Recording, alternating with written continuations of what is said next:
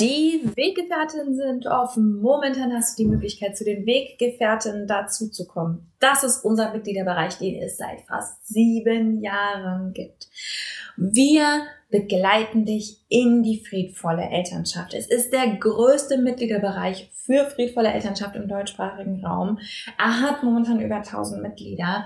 Wir begleiten dich mit jeder Woche Input, mit 12 Monatsthemen, von denen wir wissen, dass das die Kernthemen sind, mit ExpertInnen und vor allem mit einer moderierten Community, die dich wirklich versteht, die dich wirklich unterstützt, auch wenn und weil du unperfekt bist. Wenn du Bock hast, mit dazuzukommen, kannst du uns 7 Tage komplett kostenlos kennenlernen. Du findest uns unter derkompass.org/Weggefährtin. derkompass.org/Weggefährtin, kannst komplett kostenlos dazukommen und dich einfach erstmal umschauen. Neben all dem, was ich gerade gesagt habe, der Community, den Monatsthemen, bekommst du auch Zugang zu psychologischer Beratung, zu Kursen, zu Workshops, zu vielem, vielem mehr, was wir für die Community veranstalten. Es lohnt sich absolut. Lern uns 7 Tage kostenlos kennen. Und keine Panik, wir sagen dir vor Ablauf der 7 Tage Bescheid, fragen dich, ob du bei uns bleiben willst. Und wenn du keinen Bock hast, dann gehst du wieder. Schließlich soll es für uns alle passen.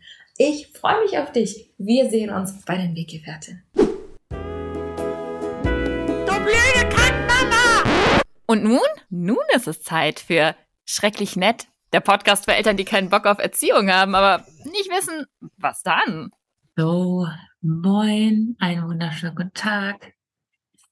Ich bin heute ein bisschen erkältet am Start. Wir müssen gegebenenfalls mit ein paar Räusperern und ein paar Hüstelern rechnen. Wenn ihr mich auf YouTube seht ihr, ich sehe auch ein bisschen zerstört aus. Aber ich wollte trotzdem nicht die Gelegenheit verpassen, mit euch über das Loslassen zu sprechen. Wir sprechen so viel in der friedvollen Elternschaft über enge Bindung, über Miteinander, über Nähe, über irgendwie für die Bedürfnisse da sein und wie wir das machen können, ohne uns aufzugeben. Und wir haben so viel Wissen über die Frage nach Nähe. Was ich glaube, was aber total bisher gefehlt hat, was vor allem daran liegt, dass die Kinder, die wir begleitet haben in dieser neuen Generation von friedvoller Elternschaft einfach relativ klein waren, ist, wie lasse ich denn los? Wie sieht ein friedvolles Loslassen aus? Wie sieht es aus, wenn ich die, da geht's schon los, wenn ich die Persönlichkeit von meinem Kind, wenn die sich entfaltet, wenn mein Kind seine eigenen Entscheidungen trifft, wenn mein Kind anfängt, in bestimmte Richtungen zu gehen, eine eigene Meinung zu entwickeln. Wie lasse ich eigentlich los? Und das Erste, was, glaube ich, wichtig ist zu verstehen, das ist ein relativ langer Prozess. Es ist jetzt nicht so, dass man einfach über Nacht da sitzt und sagt, ja gut, okay, jetzt macht das Kind das alles ganz alleine. Es ist außerdem ein sehr komplexer Prozess. In manchen Momenten brauchen auch Jugendliche, auch junge Erwachsene Nähe, Unterstützung, unsere klare Meinung, Nachsicht.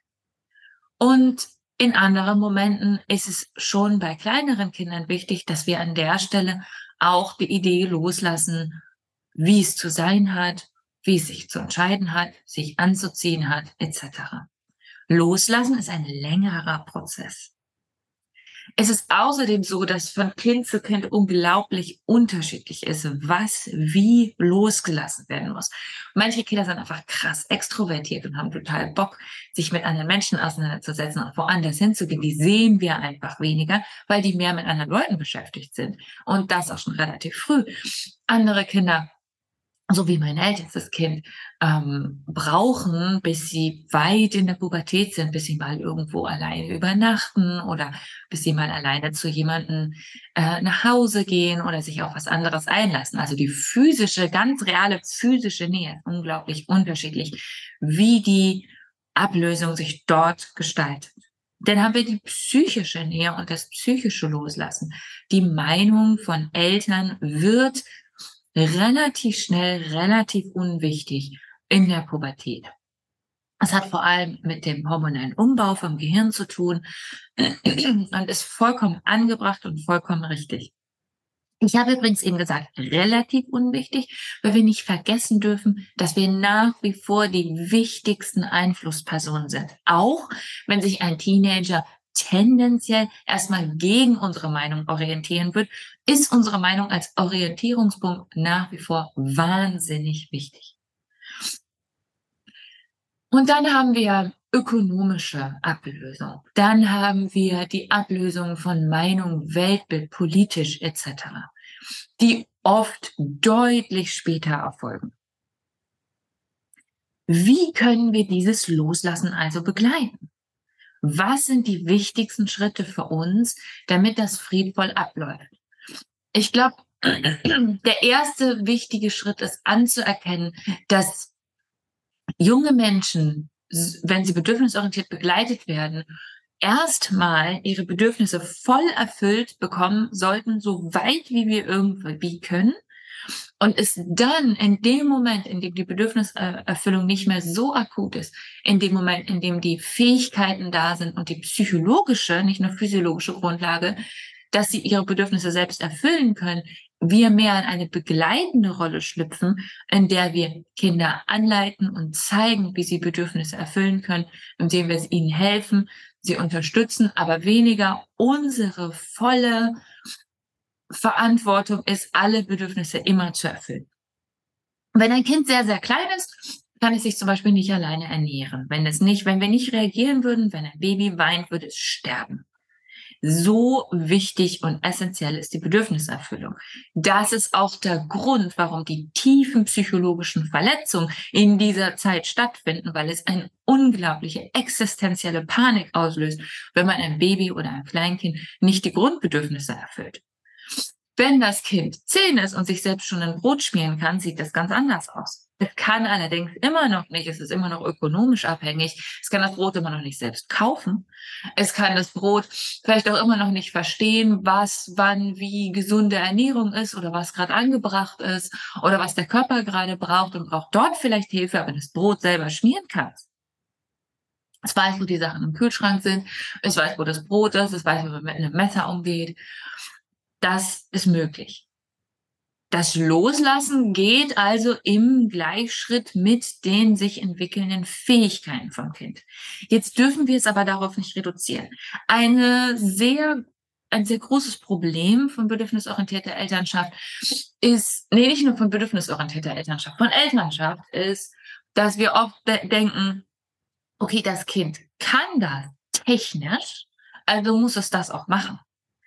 Und das ist oft, das hat mit diesem Selbstständigkeitsfetisch zu tun, den wir vor allem im deutschsprachigen Raum haben, wo die Leute glauben, nur weil ein Kind etwas kann, muss es das dann auch alleine machen. Nur weil ich etwas technisch, physiologisch kann, heißt es nicht, dass ich das psychologisch halten kann, dass ich die Tools dafür habe, dass ich die neurologischen Möglichkeiten habe. Also zum Beispiel ich kann zwar theoretisch mein Zimmer aufräumen, aber praktisch bin ich vielleicht an dem Tag total überwältigt und brauche jemanden, der mir das in kleine Schritte runterbricht, etc., etc., etc. Also, nur weil ein Kind sich theoretisch ein Brot schmieren kann, heißt es nicht, dass es sich praktisch ein Brot schmieren kann, dass es momentan in der Lage dazu ist, dass es ihm oder ihr gut genug geht, dass er oder sie gut in seiner oder ihrer Mitte ist und weiß, was gerade dran ist, spüren kann, dass er oder sie gerade ein Brot braucht, etc., etc., etc. Es hängt vieles dran, die eigenen Bedürfnisse erfüllen zu können. Und ich möchte an dieser Stelle erwähnen, dass das Loslassen von Kindern und Teenagern, wenn es von ihnen ausgeht, ganz natürlich geschieht. Aber wir häufig hinter dem, was ich eben schon Selbstständigkeitsfetisch genannt habe, die Idee haben, dass das Ziel ist, dass ein Mensch sich komplett alleine immer auf allen Ebenen versorgen kann. Also, dass die Idee von Erziehung häufig ist, dass dann ein junger Mensch sein oder ihr eigenes Leben bestreiten kann, komplett alleine, ohne Hilfe, alles weiß, alles kann, alle wichtigen Bereiche ausgebildet hat, die Voraussetzung für eine tolle Karriere hat, etc., etc., etc., damit dieser Mensch dann Selbstständigkeit sein Leben bestreiten kann. Ich habe grundsätzlich nichts gegen die Idee, dass unsere Kinder die grundsätzlichen Dinge des Lebens von uns lernen sollten und mitbekommen sollten, von uns und anderen Menschen natürlich, wie man so ein Leben bestreitet. Aber wir sind keine fucking Inseln. Der Hyperindividualismus dahinter, dass alle alles können müssen und alles immer alleine machen können müssen, ist erstens ableistisch. Es gibt genug Menschen, die können das schlicht nicht, aus den unterschiedlichsten Gründen. Und zweitens absolut fucking utopisch. Wir werden alle an allen möglichen Ecken unseres Lebens Probleme haben, strugglen, das nicht genau wissen, wie das geht und Hilfe von anderen brauchen. Unser Loslassen von Kindern und Jugendlichen kann nicht zum Ziel haben, dass sie wie eine Insel alles immer alleine machen können.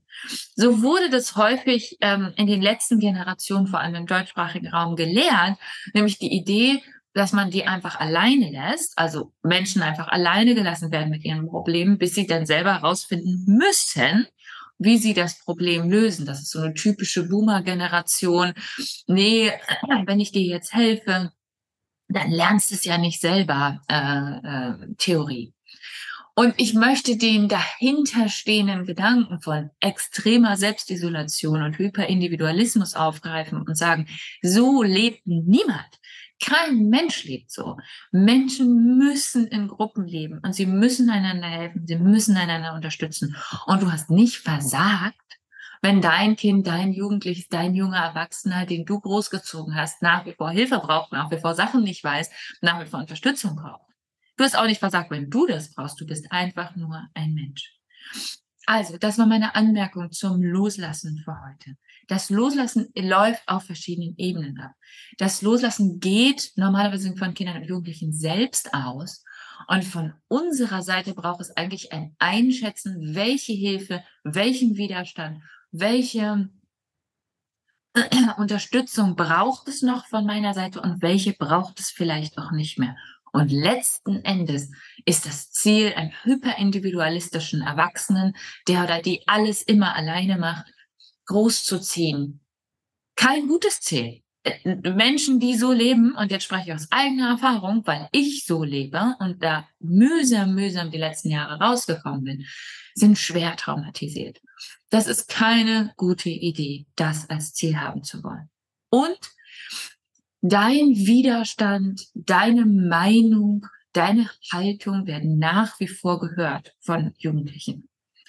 Die sind nach wie vor wichtig, die spielen nach wie vor eine Rolle. Was du halt nicht mehr hast, ist jemand, der dich als den Mittelpunkt seiner Welt ansieht und sagt, ja, und alles, was du denkst und sagst und so, ist immer richtig und ist immer wunderbar und ist immer perfekt. Richtigerweise hat der junge Mensch verstanden, dass du auch nur ein Mensch bist, mit auch nur einer Meinung und wird sich positionieren. Aber die Tatsache, dass er oder sie sich positioniert, weist darauf hin, dass deine Position wichtig ist. Sonst müsste sich ja niemand zu dir positionieren. Du spielst nach wie vor eine wichtige Rolle. Es braucht nach wie vor Nähe, Liebe, Hilfe, Unterstützung. Nur du rückst aus dem Zentrum des Lebens von diesen Menschen heraus. Und das ist auch gut und richtig so.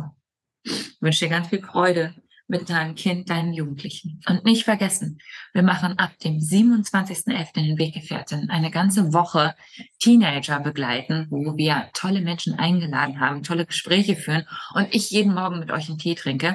Hoffentlich ist meine Stimme dann besser.